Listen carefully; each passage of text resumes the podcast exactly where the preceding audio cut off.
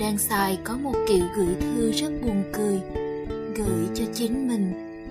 Những gì cho là quan trọng, tôi đính kèm vào thư, gửi đến tôi.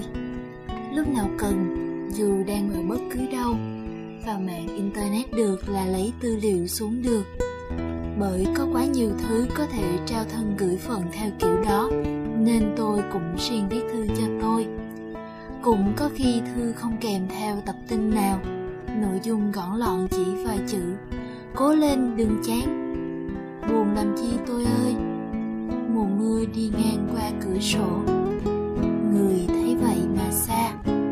Chúng thản hoặc vu vơ, bất chợt, ngớ ngẩn, như thể không có ý nghĩa gì. Nhiều bữa kiểm tra hộp thư chỉ thấy chọn lọn thư mình, chữ cười trong buồn cười rơi đi mất.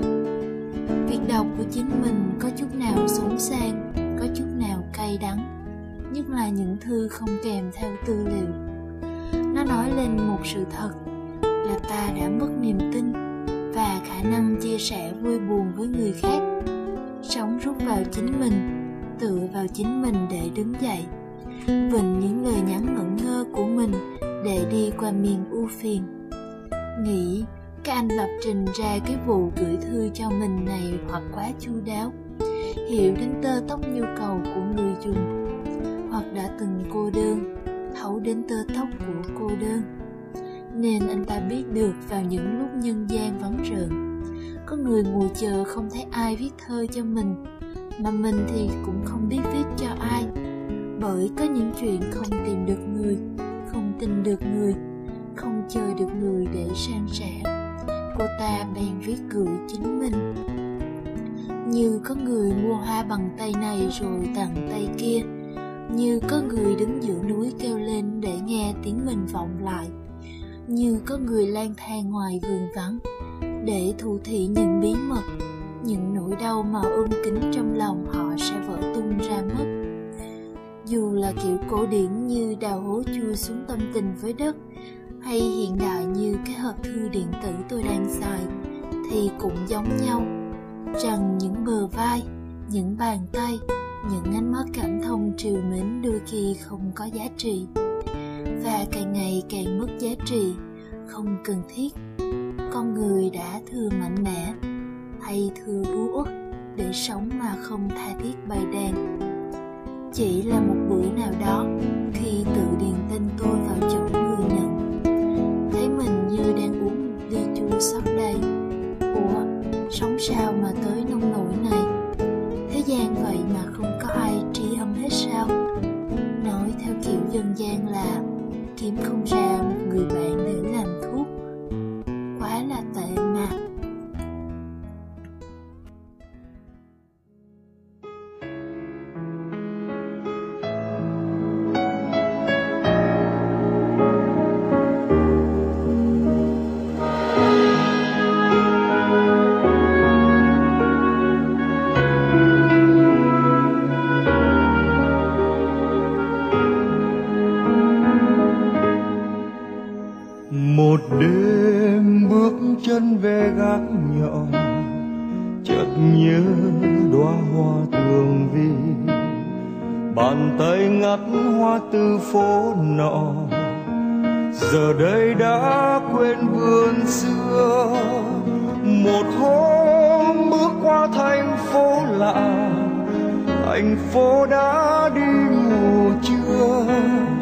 đời ta có khi tựa lá cọ, ngồi hát ca rất tự do.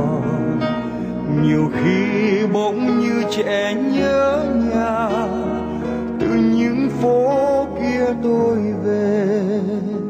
Ngày xuân bước chân người rất nhẹ, mùa xuân đã qua bao giờ. Nhiều đêm thấy ta là tháng đổ, tình ra có khi còn nghe. Một hôm bước chân về giữa chợ, chợt thấy vui như trẻ thơ. Đời ta có khi là đốm lửa, một hôm nhóm trong vườn khuya. Vườn khuya đóa hoa nào mới nở, đời tôi có ai vừa qua. Nhiều khi thấy trăm nghìn năm mộ, tôi nghĩ quanh đây hồ như. Đời ta hết mang điều mới lạ, tôi đã sống giấc mơ. Lòng tôi có đôi lần khép cửa, rồi bên vết thương tôi quỳ.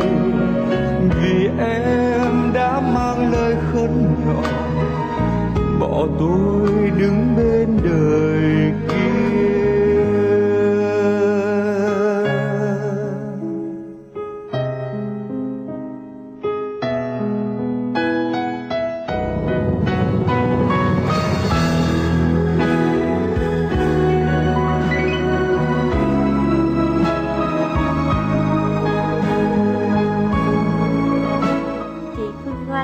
số hai trăm mười tám lô một, cư xá Thanh Đa, quận Bình Thạnh đã viết: Hôm nay tình cờ nhặt lại trang giấy ngày xưa, tôi lặng người nghe lòng mình thật lạ.